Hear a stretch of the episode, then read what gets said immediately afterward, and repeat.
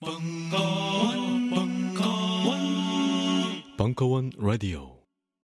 이 강좌는 벙커원에서 유료로 진행된 강좌입니다.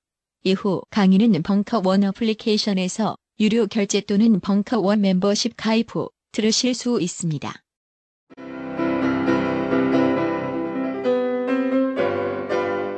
클래식은 너무 멀리 있거나 혹은 너무 가까이 있다.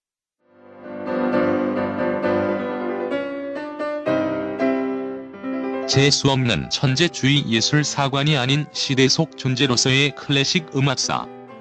지휘자 겸 피아노 박사의 실현과 함께하는 퍼포먼스형 강좌. 시대 정신과 음악 양식 모두를 아우르는 입체적 이해.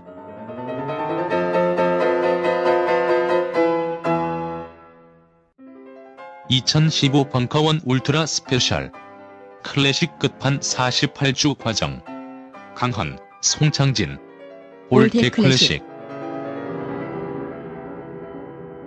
자세한 사항은 벙커원 홈페이지를 참조하세요. 요즘 나는 책 추천을 하지 않는다. 그래도 이 책은 추천하지 않을 수 없다. 나는 딴지일보 읽은 척 매뉴얼의 애독자였으니까. 이웃시민 고전은 직접 반려들어 읽는 게 가장 좋다. 그게 여의치 않으면 너부리의 읽은 척 매뉴얼을 읽어라. 읽은 척 매뉴얼은 고전들의 뒤틀린 소개이자 색다른 비평일 뿐만 아니라 그 자체로 고전과 맞먹는 유사 고전이다. 고종석 그는 딴지일보 역사를 통틀어 가장 딴지적 글쟁이다. 김어준 고전이 얼마나 재밌는가를 은하계에서 가장 재밌게 설명하는 책. 딴지 편집장 너브리의 고전문학 읽은 척 매뉴얼. 아직 고전을 모르는 분들께 그리고 이미 고전을 알고 있는 분들께도 강력 추천합니다. 지금 바로 전국 서점에서 만나보세요. 딴지 마켓에서 구입하는 분께는 저자 사인본을 배송해 드립니다. 안녕하세요. 딴지 마켓 조립 PC 전문 업체 컴스테이션의 이경식입니다. 혹시 알고 계십니까? 용산 선인상가에 빛나는 1층 130호. 제 머리 때문에 빛나는 건 아니고요. 저희 컴스테이션이 여러분들을 기다리고 있는 곳입니다. 2014년 가을 저희 컴스테이션은 전국의 컴퓨터 호객님들을 탈출시켜 주기로 결심했습니다. 더 이상 용산에서 어리버리하게 돌아다니지 않아도 될 우리 딴지스를 위해 신뢰와 정직함으로 컴스테이션이 선인상가 1층 130호에서 여러분들을 기다리고 있겠습니다. 친절함이 무엇인지 경험해보고 싶으신 분들은 주저하지 마시고 놀러오세요. 마음을 담아 설명드리겠습니다. 전국의 딴지스들이 엄지손가락을 치켜 세울 때까지 최선을 다하겠습니다. 지금 당장 궁금하시거나 나오시기 부끄러우신 분들을 위해 휴대전화도 개방해 놓겠습니다. 011-892-5568번 전화 주십시오. 고맙습니다. 컴스테이션은 조용한 형제들과 함께합니다.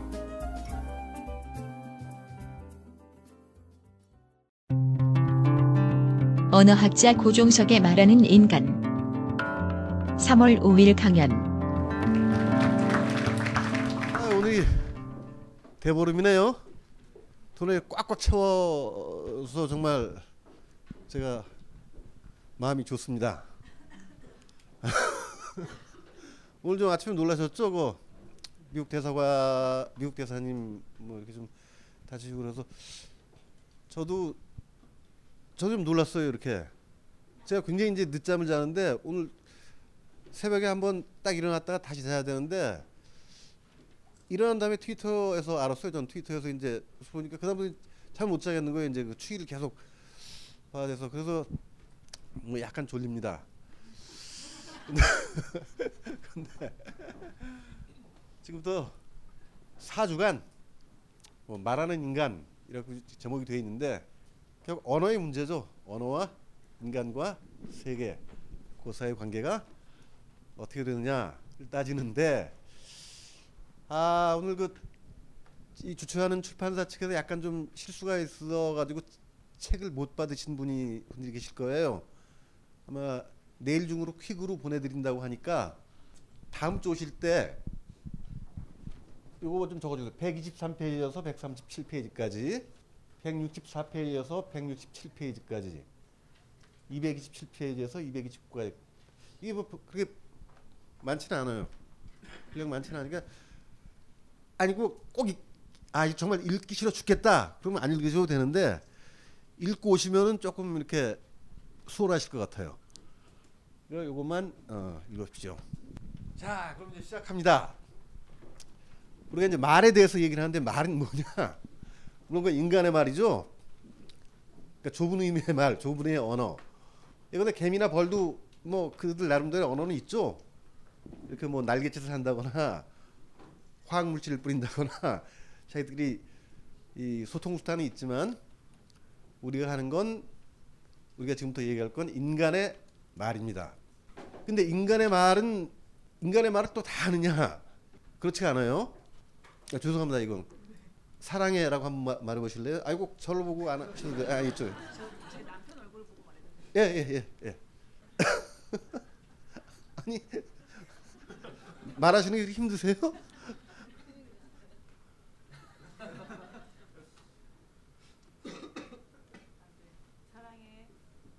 꼭 녹음을 해야 되나요? 아 좋아요. 사랑해란 말 한번 해보시겠어요? 좀 크게. 사랑해. 한번 해보세요.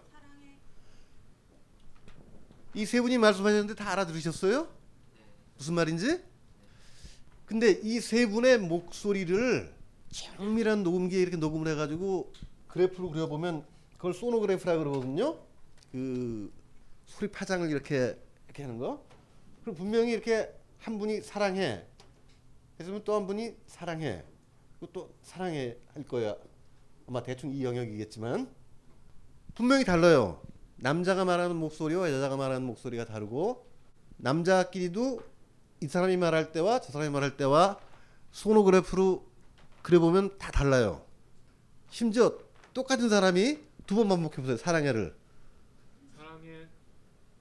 사랑해. 예. 이 두 번 사랑해 사랑해도 소노그래프 소노그래프를 그려보면 다르게 나와요. 근데 도대체 우리는 어떻게 이해할 수 있는 거죠? 이게 다 다르잖아요. 이게 사랑해라는 말이 어떻게 이해할까요? 다 다른데 많이 들어서 그렇죠. 뭐 그것도 이유가 될 수 있겠네요. 많이 들어서 많이 들어서 어떻게 된 걸까요? 그 결과가 체계적인 언어가 되는 거다. 체계적이란 말이 약간 좀 관념적이긴 한데 그것도 그래요. 이분이 말하는 사랑해, 이분이 말하는 사랑해, 이분이 말하는 사랑해. 모든 사랑해는 달라요. 제가 사랑해, 사랑해, 사랑해, 사랑해 지금 네 번 말했는데 이 네 번의 사랑해에 관한 소노그래프는 다 다를 거예요. 큰 영역을 벗어나지는 않겠지만 다를 거예요. 그런데 그 다른 소리들을 우리들은 영어로 말하면 I love you의 뜻으로 알아들어요. 그건 뭐냐면 우리가 각기 각기 서로 다르게 발음하는 그런 언어들을 통합한 어떤 심리적인 게 머릿속에 딱 박혀 있는 거예요. 사랑해 수많은 사랑해 그 수많은 사랑해를 추상한 어떤 사랑해가 우리 머릿속에 있는 거예요. 그러면 그 제각각의 사랑해 아 이 사랑해 이 사랑해 저 사랑해 그 굉장히 그 다라, 다른 사랑해를 빠롤이라 그래요. 한국말로 하면 8월, 불어로 하면 다골르. 제 발음 좋죠? 다골르. 그리고 그 빠롤들이 추상화돼서 머릿속에 담겨 있는 것, 그 머릿속에 담겨 있는 걸 렁그라 그래요. 말로 하면 그냥 랑그, 하면 렁그. 구별되셨죠? 각기 다른 소노그래프가 다 다른 그 개별적인 그런 언어를 빠롤이라 그러고 그것이 추상화돼 가지고 우리 머릿속에 있는 그 언어를 랑그라 그래요. 이 빠롤과 랑그의 구별은 세리너 드 소스르라는 스위스 언어학자가 처음 구별을 했어요. 소스르라는 이름 들어보셨어요? 익숙하죠? 혹시 그 뭐 다 익숙하실 것 같아요. 응? 소스라는 사람이 처음 이제 아 우리가 언어라고 하는 거 말하는 거두 가지 두 가지가 있다. 하나는 서로 다른 많이 이렇게 그 변이음을 가진 그런 빠롤과 그것들이 머릿속에 추상화된 랑그가 있다. 그리고 소스류가 결론을 내리기를 진정한 언어학의 대상은 랑그다 그랬어요. 그러니까 주된 언어학의 대상은 랑그다. 물론 빠로를 연구하는 언어학도 있을 수는 있어요. 그렇지만 소스류는 아 언어학은 랑그를 연구하는 것이다. 이렇게 말을 했어요. 혹시 지금 다 아시는 건가요? 아니면 처음 듣는 건가요? 참 궁금하네. 근데 근데 소스류라는 이름 다 들어보셨어요? 그래가지고 배우 오신 보람이 있죠 한 분이라도. 근데 이 이걸 보면 이 재능이라는 게 재능이라는 게 물론 이렇게 벼려지기도 하는 거지만 좀 타고나는 것도 있는 것 같아요. 그렇죠? 근데 그 유럽에서는 이제 근대 유럽에서는 이제 천재 집안이라고 꼽히는 집안이 있어요. 이제 크게, 크게 그게 이제 세 가문인데 바흐라는 음악가 아시죠? 바흐. 응? 이 바흐는 우리가 아는 바흐는 보통 요한 세바스티안 바흐죠? 예? 요한 세바스티안 바흐. JS 바흐예요. 제가 JS인데 이 요한 이 바흐 집안에서는 하여간 요한 세바스티안 바흐가 제일 유명하고 우리가 보통 바흐라고 할 때는 바하라고 할 때는 저 요한 세바스티안 바 요한 세바스티안 바흐를 얘기하는 거예요. 그러나 이 바흐 집안은 고조 할아버지 때부터 이 손자까지 수많은 음악가를 배출해냈어요. 사실은. 그러니까 그 중에서 가장 유명한 사람이 이 J.S. 바흐일 뿐이지 사실은 음악사를 공부하다 보면은 굉장히 많은 바흐가 있어요. 저 바흐가 이제 그 한 사람이고 이 바흐 집안이 그렇게 유명하고 또 하나는 베르누이라는 베르누이라는 가문이 있어요. 베르누이. 이 베르누이 가문은 그 원래 안트워프라는 도시를 아시는지 모르겠네요. 안트 영어로 영어로는 안트워프고 네덜란드 말로는 안트베르펜인데 네덜란드 그 안트워프라는 도시에서 스위스로 이주를 한 집안이에요. 그래서 스위스 사람이에요. 스위스 집안인데 저는 수포자인데 수포자란 말 혹시 아는 사람? 예, 수학 포기자. 저는 수학, 저는 수학 포기자라서 사진이 베르누이 가문 사람들이 쌓아놓은 업적에 대해서 하나도 몰라요. 근데 우리가 그 뭐 물리 시간이나 수학 시간에 무슨 뭐 베르누이의 정리, 뭐 베르누이 방정식, 뭐 그런 거 많이 좀 들어보지 않으셨나요? 안 들어보셨어요? 그 베르누이가 다 똑같은 똑같은 베르누이일 거라고 생각하지 마세요. 이 베르누이 가문도 아들 형제 삼촌 그래가지고 다 이렇게 물리학, 수학 이 두 분야에서 아주 두드러진 업적을 냈어요. 이 마크 집안, 베르누이 집안과 거의 비슷한 게 이제 소스리 집안이에요. 이 소스르라는 사람의 가게를 보면은 위에서부터 주로 자연과학을 많이 했는데 자연과학자들이 많았고 뭐 제일 유명한 사람이 페어너의 소스르죠. 그리고 이 소스르의 아들은 이제 레몽 소스르라는 사람인데 정신분석학자예요. 이제 프로이트의 제자고. 그러니까 보면 이 어느 정도 유전적인 요소가 있는 것 같아요. 이렇게 재능이라는 건 특히 그렇게 마흐 같은 음악이나 음악 같은 건 정말 타고나지 않으면 못하잖아요. 절대음감 같은 건 타고날 타고나지 않으면 그건 저 같은 경우는 계명을 외우는 것도 힘든데 어떤 사람들은 지금 제가 하는 말이 아 제가 하는 말이 하면 어 위파솔라시 이렇게 알아들을 수 있을지 몰라요. 그런 건 타고난 거죠. 뭐 수학도 마찬 수학이나 물리학도 마찬가지고 이제 그런 그런 좀 재능이 있는 것 같아요. 그 재능이 이제 그런 유전적인 게 좀 있는 것 같은데 그렇다고 해서 포기하지 마시고 뭐 세상이 원래 불공평하잖아요. 그러니까 뭐 그런 사람들이 있다고 생각하면 됩니다. 결국 소스류 얘기를 하려 그랬는데 자 소스류는 그러니까 언어에서 랑구와 빠로를 구별했어요. 그런데 언어 기호 언어도 하나의 기호죠. 근데 언어 기호를 소스는 어떻게 정의, 정의했냐면 개념 개념이면 아시죠? 개념 뭐 그냥 개념 뜻 뜻과 청각 영상 이제 굳이 불어로 하라면 이마주 아쿠스티크라고 하는데 청각 영상 청각 영상이라는 건 뭐죠? 청각 영상 청각 영상은 소리일까요? 이 개념은 확실히 이제 심리적인 거죠. 이, 이 머리 안에 박혀 있는 건데 이 청각 영상이라는 거는 물리적인 건가요? 물리적인 것이 아니라고 소설은 굉장히 강조를 합니다.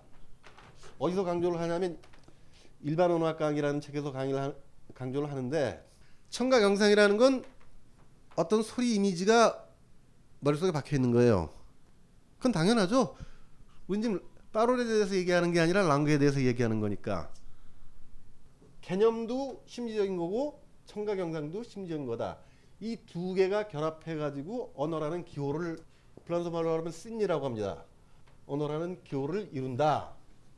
그러면서 이 개념을 시니피아라고 불렀어요. 그리고 청각 영상을 시니피앙이라고 불렀어요. 스니피에 스니피용. 이 말, 이 말은 프로이 스니피에 의미하다라는 동사를 하나는 이제 현재 분사로 만들어 가지고 그걸 명사화하고 하나는 과거 분사로 만들어서 명사화한 거예요. 그러니까 뭐 의미하는 것, 의미되는 것 그런 뜻이겠지만, 그러니까 스니피에와 스니피앙이 결합해서 신리를 만든다. 개념과 청각 영상이 결합해서 기호를 만든다. 이렇게 정해서 근데 이건 누구나 알 수 있는 거죠. 너무나 당연한 건데 19세기 말 20세기 초에 소수리라는 사람이 저렇게 정식화하기 전에는 아무도 언어를 저렇게 정식하지 않았어요. 정식화하지. 지금 지금 너무 간단한 거죠. 그냥 얼른 생각하면 아, 언어라는 게뭐 그냥 뜻과 소리 결합 아니야. 이건 너무 간단한데 지금 우리가 생각하면 너무 아주 쉬운 건데 그 전까지는 사람들이 이렇게 정식화할 줄은 몰랐어요. 근데 소스리가 이제 얘기를 하면서 기호의 특징을 얘기했는데 기호의 두 가지 특징을 얘기했는데 뭐 한 가지는 제외하고 하나님 얘기합시다. 스니피안과 스니피의 결합은 자의적이다. 아그비트하다라고 그랬어요. 자의적. 자의적이란 말 아시죠? 저 왜 저 한자로 안 쓰는 줄 아세요? 쓰다가 실수할 것 같아가지고 지금 안 쓰는 거예요. 그러니까 스니피안과 스니피의 결합은 제멋대로다. 저게 무슨 말일까요? 스니피안과 스니피의 결합은 자의적이다. 제멋대로다. 자, 나비. 나비 접자죠? 자. 아, 자. 나비라는 스니피아를 한국인들은 머릿속에 갖고 있어요. 그렇죠? 나비라고 이렇게 나비라는 스니피앙을 이렇게 들으면 당연히 이렇게 날아다니는 나비와 연결을 시켜요. 그렇죠? 그러니까 한국 사람은 아 저렇게 날아다니는 걸 보면 아 저건 나비라고 하는 거예요. 근데 이 사람이 혹시 이분이 이분이 이제 전혀 외국어를 모르는데 불란서에 여행을 갔어요. 근데 불란 사람들이 똑같이 이렇게 날아다니는 걸 보고 나비라고 말하지 않고 빠삐용이라고 말을 하는 거예요. 이건 놀랍잖아요, 이건. 굉장히 놀라운 거예요, 사실은. 이걸 우리가 너무 당연하게 생각하지만 왜 아니 왜 저게 나비가 아니고 이 사람들은 빠삐용이라고 하는 거지? 이 사람이 영국을 갔더니 또 그 사람들은 또 butterfly라고 하는 거예요. 이탈리아를 갔더니 farfalla라고 하는 거예요. farfalla. farfalla. 뭐 독일을 갔더니 Schmetterling이라고 불러요. 스페인을 갔더니 mariposa라 그래요. 똑같은 똑같은 이 나비를 놓고. 그러니까 나비라는 이 관념 속에 있는 그 signifié와 나비라는 signifiant 이 결합이 필연적이지 않고 자의적이란 거죠. 그러니까 어떤 언어에서는 그게 나비라는 스니피앙과 연결되지만 어떤 언어에서는 빠삐용이 되기도 하고 어떤 언어에서는 마리뽀사가 되기도 하고 어떤 언어에서는 파르팔라가 되기도 하고 스니피안과 스니피의 결합은 자의적이다. 그런데 이 자의적인 건 예외가 있어요. 예를 들면 감탄사 같은 건 그게 자의적이지 않죠. 근데 뭐 아, 오 이런 건 뭐 한국 사람들이나 영국 사람들이나 좀 비슷하죠. 그러니까 감탄사 중에서 특히 웃음소리 같은 거, 그뭐 하하하 하고 웃는 건 미국 사람들 하하하 하고, 하고 웃죠. 안 그래요? 그리고 이제 그 자의성의 예외 중에 하나가 엄마 아빠를 부르는 이름이 좀 그래요. 그럼 많이 비슷하죠? 우리말로 엄마 아빠를 어, 불란서 말로는 마모 빠빠라 그래요.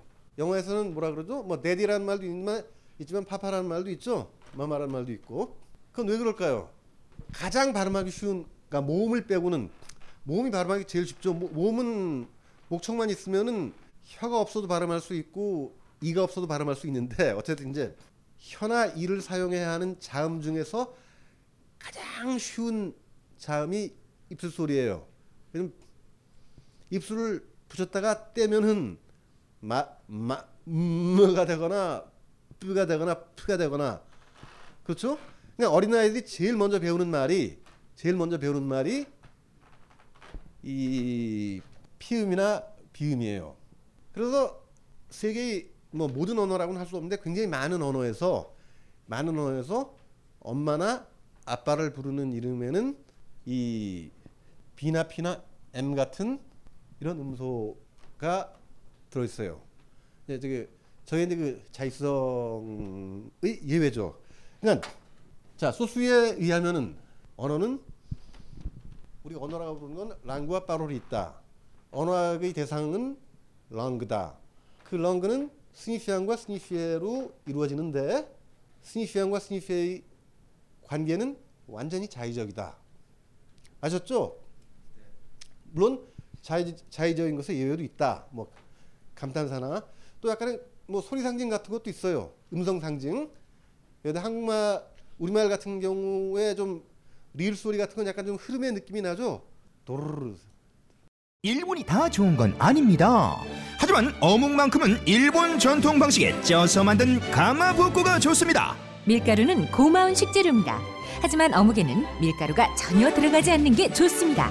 기름에 튀기지 않고 100% 생선살의 럭셔리 웰빙 어묵.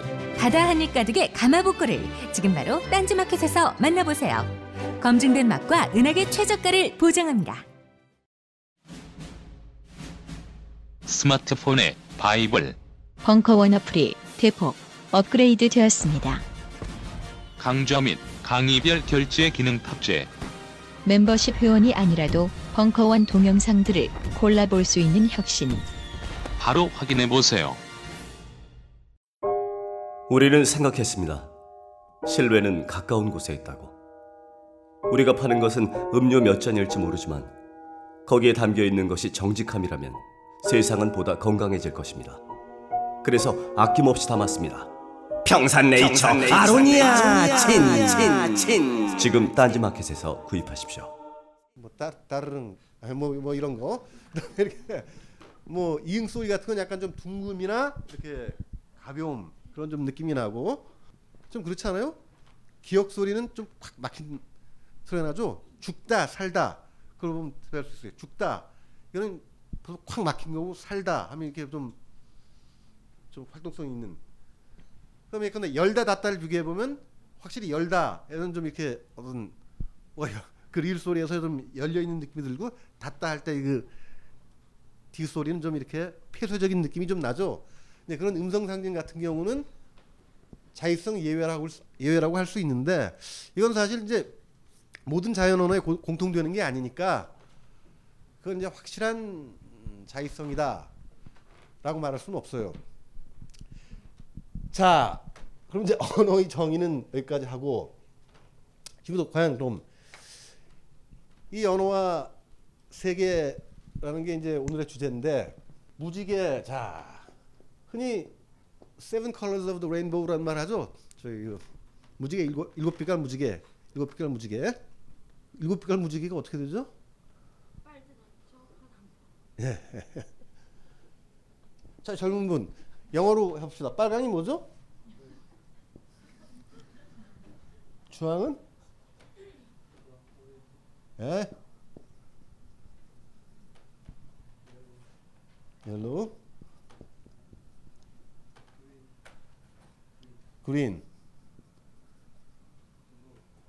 예? 빨주노초 파. 블루. 예? Navy? Navy라는 해군이요? 아 indigo라고 그래요. 인디고. 오케이, indigo예요. 그 다음에 마지막 색이 violet이요. 예. 바이올릿. 자, red, orange, yellow, green, violet. 그냥 이, 이 사람 하나를 외우면 돼요. 이 사람. 그러니까 이건 미국 아이들이 이렇게 외워요. 이 사람은 실존하는 인물은 아닌데 로이 G. 비브라는 사람 이름을 외우면은 그냥 한국 사람들이 빨주노초 파남보 하듯이 지금은 아 로이 G. 비브, 로이 G. 비브 이런 사람이 있으면 이제 아 이게 이제 빨주노초 파남보구나 그렇게 됩니다. 무지개라는 게 참 시간이 빨리 지나가는군요. 무지개라는 게 무지개라는 게 보통 뭘 상징하죠? 한국어 무지개는 물 더하기 지개입니다. 사실 이게 중세어에서는 물이 물이었죠.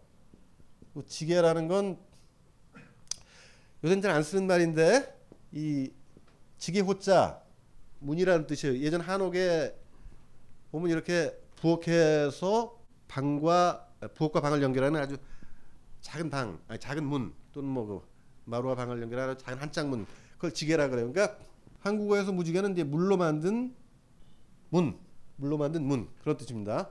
영어에서는 뭐 그렇죠. 비로 만든 활. 되게 유럽에서는 되게 두 가지예요. 이렇게 그러니까 저런, 저런 경우. 그러니까 영어나 독일어처럼 이 물로 만든 활 계열이 있고 아니면 다른 계열은 하늘에 있는 활, 불어는 arc-en-ciel이라 그러는데 하늘에 있는 활, 뭐 이제 여기 있어. 근데 자 무지개 하면 어, 뭐가 언제 생각나세요? 무지개 하면 뭐 생각나는 거 없어요? 그죠 행복. 뭔가 약간 행복. 그래가지고 우리가 그 이룰 수 없는 행복하지만 이룰 수는 없는 것. 또 뭐 생각나는 거 없나요? 예? 그래서 예쁨 같은 것도 있죠. 음, 예쁨. 무지개의 그 상징은 참 여러 가지인데 오즈의 마법사에 나오는 그 Over the Rainbow라는 노래는 잘 아시죠? 그게 잘 네. 이것도 어떤가 이루지는 못하지만 어떤 이상적인 것 그걸 말해요. 근데 16세기에 그때 이제 종교 개혁이 막 시작될 때인데 독일의 그 토마스 뮌저라는 아주 과격한 과격한 종교 개혁가가 있었어요. 근데 토마스 뮌저라는 이름 들어보셨죠? 세계사 시간에 대충. 네, 토마스 뮌저라는 사람이 처음으로 그 무지개를 평등한 세상, 자유롭고 평등한 세상 그 이미지로 사용하기 시작했어요. 그래서 무지개는 어떤 뭐 평등하고 자유로운 어떤 이상적인 세계 그 세계를 나타내는 어떤 상징이 됐죠. 그리고 아메리카 대륙에 있던 그 원주민들 사이에는 이런 전설 이런 전설이 있었어요. 이제 언젠가 세계가 완전히 망가지는데 그 망가지는 그 세계를 구하기 위해서 전사들 warrior들이 나타난다. 그래서 그 사람들이 세상을 구해준다. 그러면서 이 원주민들은 그 전사들을 무지개 전사라고 불렀어요. 영어로만 Rainbow Warrior. 근데 Rainbow Warrior라는 말 익숙하지 않아요, 뭔가? 예, 예, 예. 그렇죠. 그 환경운동 단체 그린피스 이 배죠.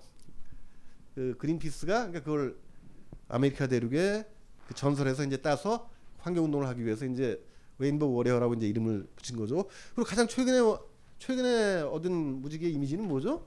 그렇죠. 그 성소수자, LGBT라고 그러죠. 어쨌든 무지개는 어떤 이상향.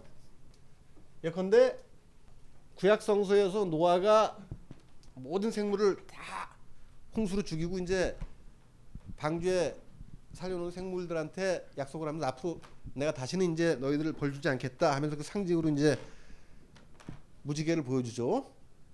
그리고 무지개라는 소설을 혹시 읽어보신 분은 좀 긴 소설인데 D.H. 로렌스, 더글러스 허버트 로렌스라는 영국 작가가 쓴 소설을 보면 맨 끝에 이제 어떤 그 무지개 몇 대의 여성을 그린 얘기인데 어떤 희망의 상징으로 이렇게 무지개가 나와요.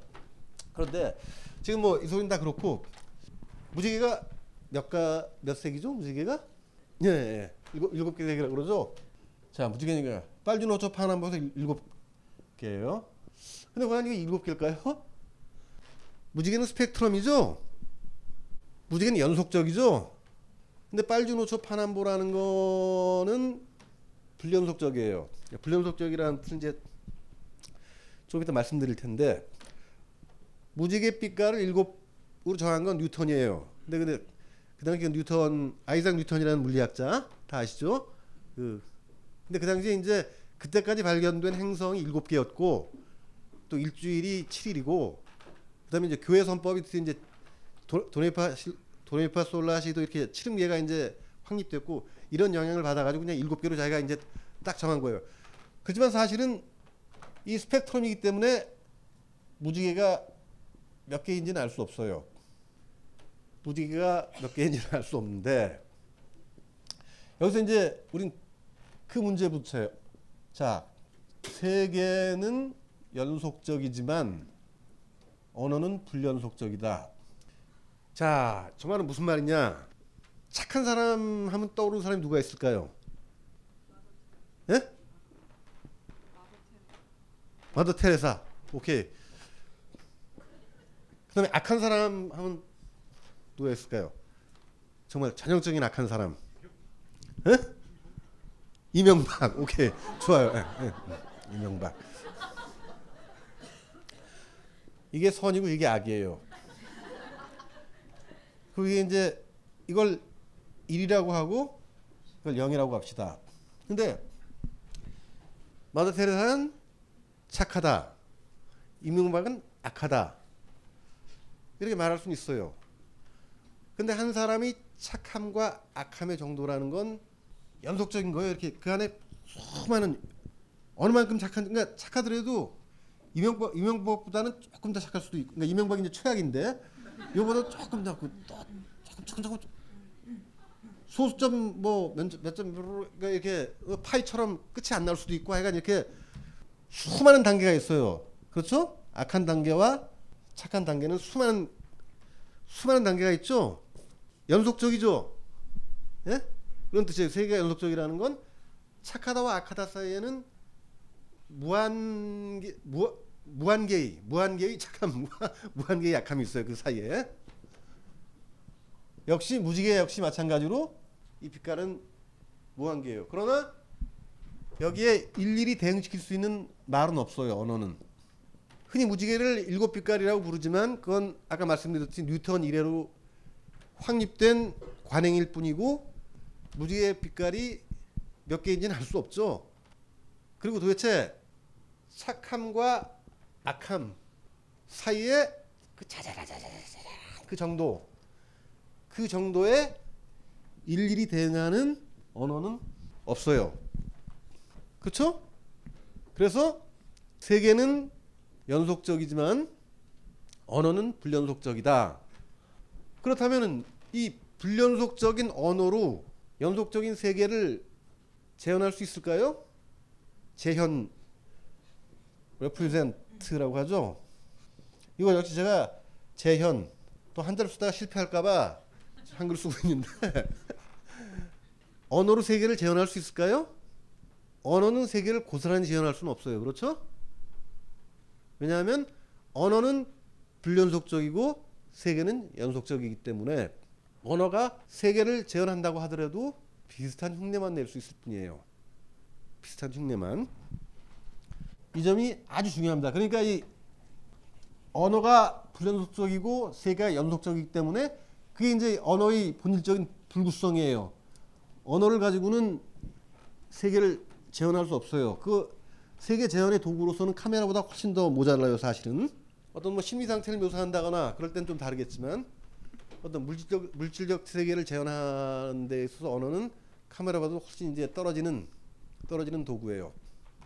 그런데 자 프란치 보아스, 에드워드 사피어 그냥 별로 뭐 음, 모르셔도 되는 이름인데 벤저민 리 워프.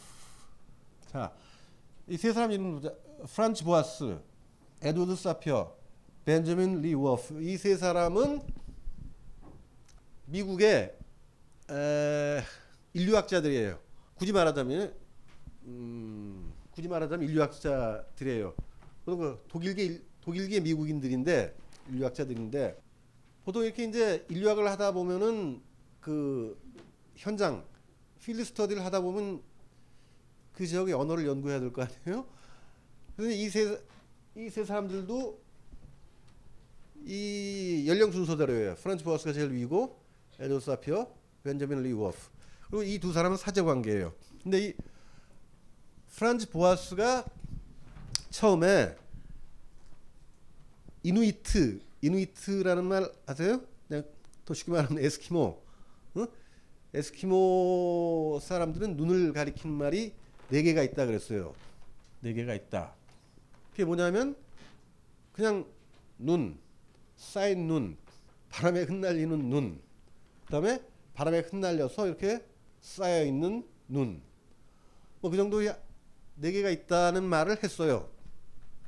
그런데 이 말이 잘못 와전되면서 나중에 아 에스키모 사람들은 눈을 가리킨 말이 수십 개라더라 또는 수백 개라더라 이런 식으로 이제 와전이 됐어요.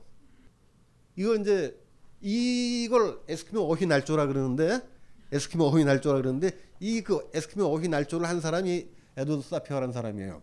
근데 이 사람도 뭐 이렇게 자기가 꼭 악의를 가지고 한 건 아니라 사람들한테 물어봤어요. 이렇게 에드워드 사피어가 그 아메리카 원주민 중에서도 이제 여러 종족이 다른 분 다른 사람도 있을 거 아니에요. 그래서 이 종족한테 무지갯빛깔 무지 무지갯빛깔이 몇 개예요? 그랬더니 뭐 어떤 데는 다섯 개라고 하기도 하고 또 다른 종족은 또 여덟 개라고 하기도 하고 어떤 종족은 세 개라기도 하고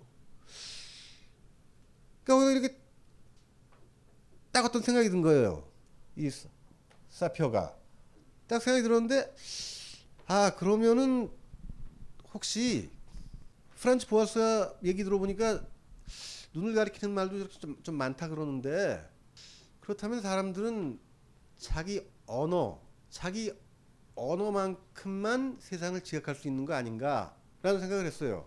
그리고 그 제자인 벤자민 리워프에 와서는 벤자민 리워프가 우리는 모국어가 지령하는 대로 자연 세계를 분단한다. 우리는 모국어가 지령하는 대로 자연 세계를 분단한다. 이 말은 무슨 말이냐면 저 말 자체는 틀린 말이라고 할 수 없어요. 좀 그럴듯해요. 우리가 우리가 보통 과자라고 부르는 걸 미국 사람들은 뭐라고 뭐라고 부르죠? 예컨대 무슨 snack food 또 무슨 쿠키 또 무슨 케이크 한좀 이렇게 그러니까 미국 사람들은 이렇게 대상을 나누는데 한국 사람들이 이렇게 그냥 과자라고 뭉뚱그려 버리죠. 모구가 지령하는 대로 자연 세계를 분단하는 거예요. 이렇게 그냥 한국 사람 그냥 과자 그러면 아 그냥 스낵도 과자라 그러고 쿠키 과자라고 대충 그러는데 영어권 영어를 쓰는 사람들은 그렇지 않다. 또 예컨대 프랑스 사람들은 그냥 뭐 걸치는 걸 다 그냥 뽀떼라 그래요. 다 뽀떼라 그러는데 한국 사람들은 옷은 입는다 그러죠. 옷은 입는다 그러고 신발은 신는다 그러고 안경은 쓴다 그러고 장갑은 낀다 그러죠. 양말은 뭐라고 하나? 예? 양말도 신어요, 양말도? 네, 어쨌든. 그래서 우리는 모구가 지령하는 대로 자연 세계를 분단한다. 라는 말의 뜻은 그거예요. 그러니까 아, 프랑스 사람들은 하나로 이렇게 한 단어로 표현하는 어떤 사람의 행동을 한국 사람들은 여러 단어로 구별해서 이렇게 하기도 하고 이미 모국어가 그렇게 모국어에 이미 그런 단어들이 다 있으니까 영어를 쓰는 사람들이 여러 단어를 갖고 이렇게 분리해서 사용하는 어떤 대상을 한국 사람들이 그냥 과자 이렇게, 이렇게 뭉뚱그리기도 하고 이런 경우는 굉장히 많죠. 굉장히 많아요. 이 말 자체는 옳아요. 근데 이 세 사람의 차이는 뭐냐? 이 프란츠 보아스가 에스키모 언어가 네 개가 있다고 말하는데 저건 사실이었어요.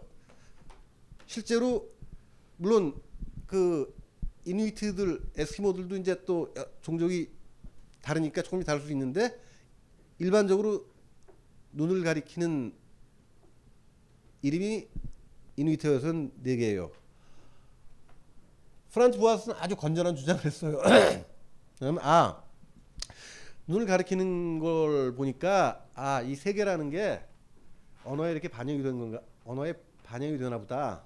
세계가 언어에 반영이 되나 보다. 이렇게 에스키모 눈도 많고. 그러다가 에드워드 사피어는 아 그게 아니라 세계가 언어에 반영되기도 하지만 언어가 세계에 반영되기도 하는구나.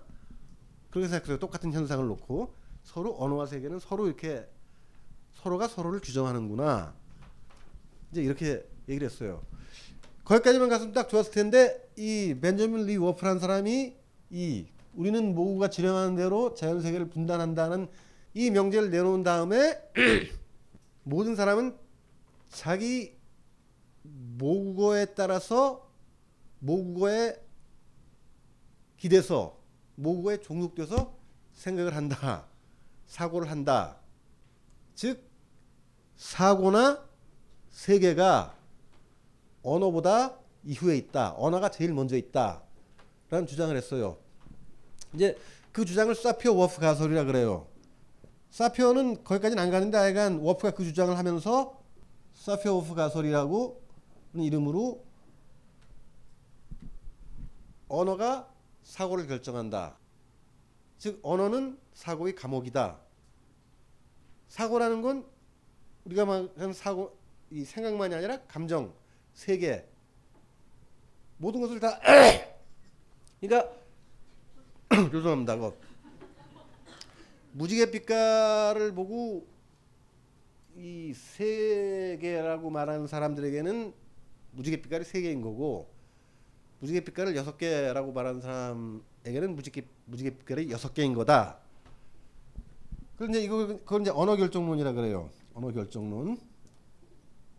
언어 결정론. Linguistic determinism이라고 하는데 자 한번 생각해 봅시다. 아 정말 앞에 계신 분만 그 고개 숙이신 분 있으시죠 저기 한번 생각해 봅시다. 언어가 먼저일까요? 아니면 생각이 먼저일까요? 그러니까 우리는 언어로 사고를 하는 걸까요? 아니면 우리의 사고를 언어로 표현하는 걸까요? 어느 게 먼저일까요? 언어와 생각. 어느 게 먼저인 것 같아요? 그래요? 언어가 먼저라고 말씀하셨습니다. 음. 그러면 실어증 환자는 생각을 못 하나요? 실어증 환자. 아, 이, 게 지금 음, 음, 음, 음. 여태까지 잘 안 들리시는 모양이네. 지금 어. 이제 뭐가 좀 제대로 왔네. 실어증 환자는 생각을 할 수 없나요? 실어증 환자는 말을 못 하죠. 그 사람 말을 못 하잖아요. 아니 지금 생각보다 그러니까 생각보다 말이 먼저라고 말씀을 하셨는데 즉 말이 생각을 규정한다고 말씀하셨는데 실어증 환자들은 생각은 할 수 있거든요. 아 그게 그게 생각이죠. 그게 생각이죠. 근데 지금 생각보다 언어가 먼저라고 말씀했잖아요. 근데 사실 이거는 굉장히 오래도록 많이 언어학교와 철학계에서 논란을 가졌던 건데 그냥 언뜻 생각해도 어때요? 생각이 먼저죠.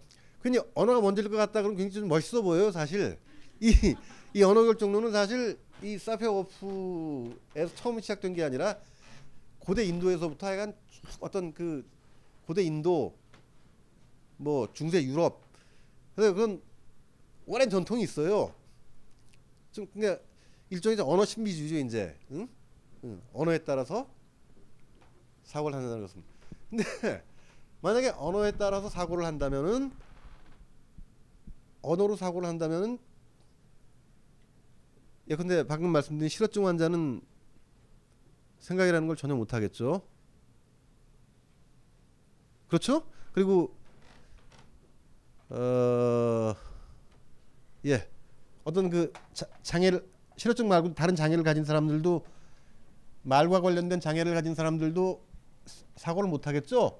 그렇지만 그 사람들이 사고를 한다는 것은 사고가 생각이 언어보다 먼저다. 최악의 사이코패스 킬러 유영철. 서울 서남부 연쇄살인범 정남규. 미국을 충격으로 빠뜨린 사이코 킬러 게리 리지웨이. 경악할 만한 사건과 범죄자의 비밀을 파헤친다. 국내 제1호 프로파일러 배상훈의 논픽션 프로파일링 특강. 범죄 사회와 범죄 행동 분석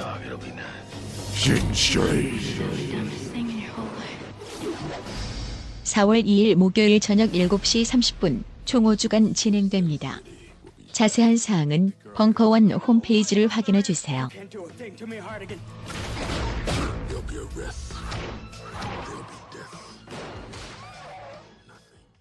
문제입니다. 다음 중 대한민국의 부채가 늘어난 원인은 1. 공무원 연금 정답! 1번 공무원 연금.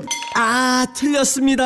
아니, 왜 틀립니까? 공무원 연금을 방치하면 484조 원의 빚이 생길 텐데요. 그 484조 원은 지금 있는 빚이 아니고 140만 공무원의 미래 연금까지 모두 더한 액수죠.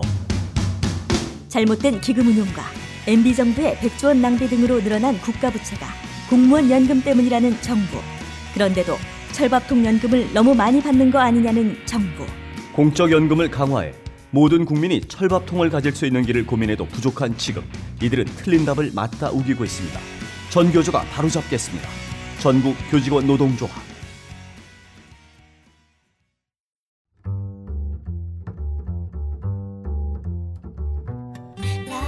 계열사의 딴지 카페를 둔 딴지 그룹이 드디어 열게 된 커피 특활. 딴지 카페 팀장 바리스타 헛똑똑의 홈바리스타 사주 과정 커피 먹고 갈래요. 원두 커피를 홈에서 고급지게 내려주고 내려 먹고 할 수 있게 되고 홈바리스타라면 갖춰야 할 기구들까지 풀 패키지로 구비할 수 있는 기회. 자세한 사항은 벙커원 홈페이지 공지를 참고하세요.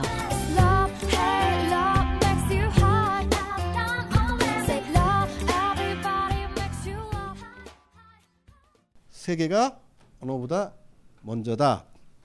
그 말은 사고가 언어를 규정한다. 세계가 언어를 규정한다는 뜻입니다. 그러니까 사고, 감정, 세계, 그러니까 어떤 그 대상이 앞에 있고 불연속적인 그 대상이 앞에 있고 아, 연속적인 대상이 앞에 있고 그 다음에 그걸 기초로 불연속적인 언어가 태어난 겁니다. 근데 그 이제 언어는 사고에 구속되는 거죠. 언어는 삶에 구속되는 거예요. 삶, 사고, 세계가 먼저고 언어가 그 다음이에요. 그런데 그 관계가 꼭 일방적이지만은 않아요. 그 관계가 아까 에드워드 사피어가 생각했듯이 언어와 사고, 언어와 사고, 언어와 세계도 서로 영향을 줄 수 있어요. 아, 그냥 PC라는 말은 흔히 들어보셨죠? PC, Political Correctness라고 하죠. 익숙하죠? 정치적 올바름. 저는 대충 한 1980년대 말부터 미국에서 쓰기 시작한 말이에요. 그러니까 저 표현은 그렇게 족보가 오래된 표현은 아니에요. 그러니까 몇십 년밖에 안 된 표현인데 저건 그 이제 어떤 그 나쁜 뉘앙스를 가진 말을 좋게 다듬는 긍정적 뉘앙스를 가진 말을 다듬는 거예요. 예컨대 뭐 영어에서 검둥이, 뭐 니그로나 nigger라는 말을 African American이라고 부른다거나 아니면 뭐 정신박약아를 학습 곤란자 이렇게 부른다거나 한국에도 그런 건 흔히 있죠. 연애 예? 다문화? 아 요새는 혼혈아를 다문화라고 하나요? 아, 뭐 그것도 예. 그것도 피스네 피스네요 그건 예. 혼혈이나 그 다문화 가족 다문화 가족 출신이다. 아 쟤는 혼혈아야가 아니라 아 쟤는 다문화 가족 출신이야. 그건 피스네요. 예전에 근데 이 보험 외판원이라고 불렀던 사람들을 생활 설계사라고 부르죠. 응? 생활 설- 그 양반들 생활 설계를 주는 잘 모르겠지만 생활 설계사라고 그러고 그리고 여러분들 잘 모를지 모르는데 저희 어렸을 때는 식모라는 직업이 있어요. 식모. 네, 근데 식모라는 직업이 그건 나중에 이제 가정부로 바뀌고 그다음에 약간 역할도 바뀌면서 무슨 파출부 뭐 이렇게 이런 식으로 바뀌고 무슨 도우미 이런 식으로 점점 바꿔왔어요.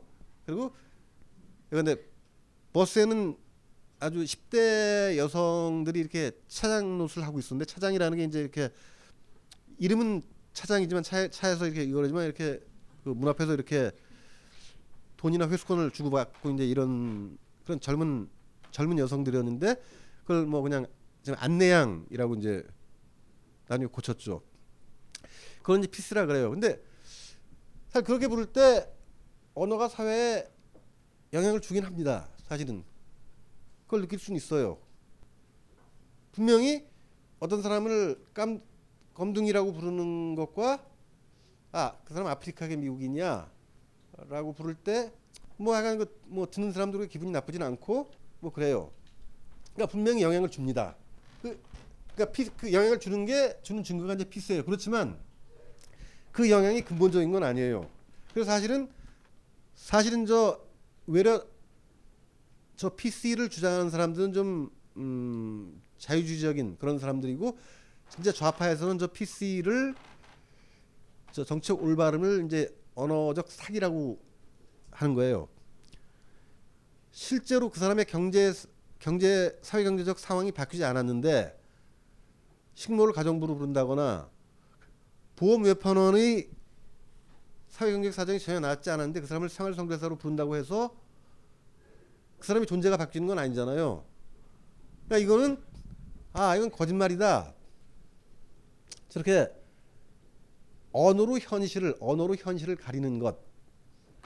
이 PC는 일종의 Orwellian Newspeak다라고 주장하는 말이 있어요.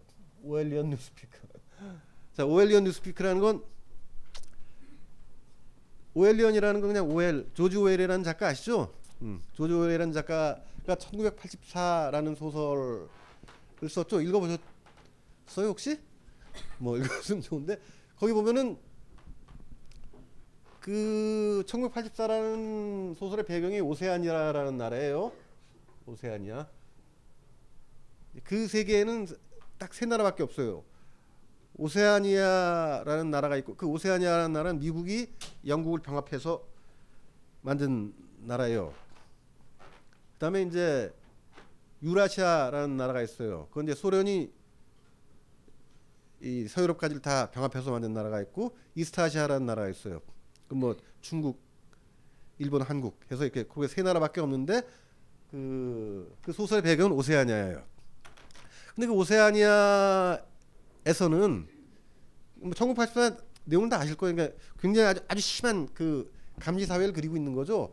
근데 이 사회에서는 오세아니아는 네 개의 부처밖에 없는데 이건 진리부 진리부에서 맨날 이렇게 어- 어떻게 하면 이렇게 역사를 거짓말로 쓰고 다시 또 바꾸고 그런 역할만 해요. 계속 이렇게.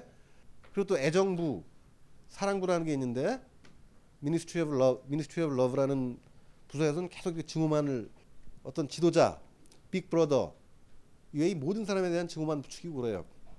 그러니까 굉장히 역설적이죠. 그러니까 PC에 대한 비판자들은 이 PC라는 것도 1984년에 나오는 뉴스피크 그 신어 신어와 다름없다. 그건 사람들을 속이는 거다.